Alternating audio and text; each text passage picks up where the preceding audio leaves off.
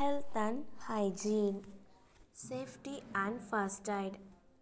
First aid is the immediate treatment given to the victim of trauma or sudden illness before medical help is made available. First aid is important for following reasons. It saves the life. It prevents further bleeding and determines the condition of the patient. It relieves the pain. It provides a medical care available at the earliest. Thank you.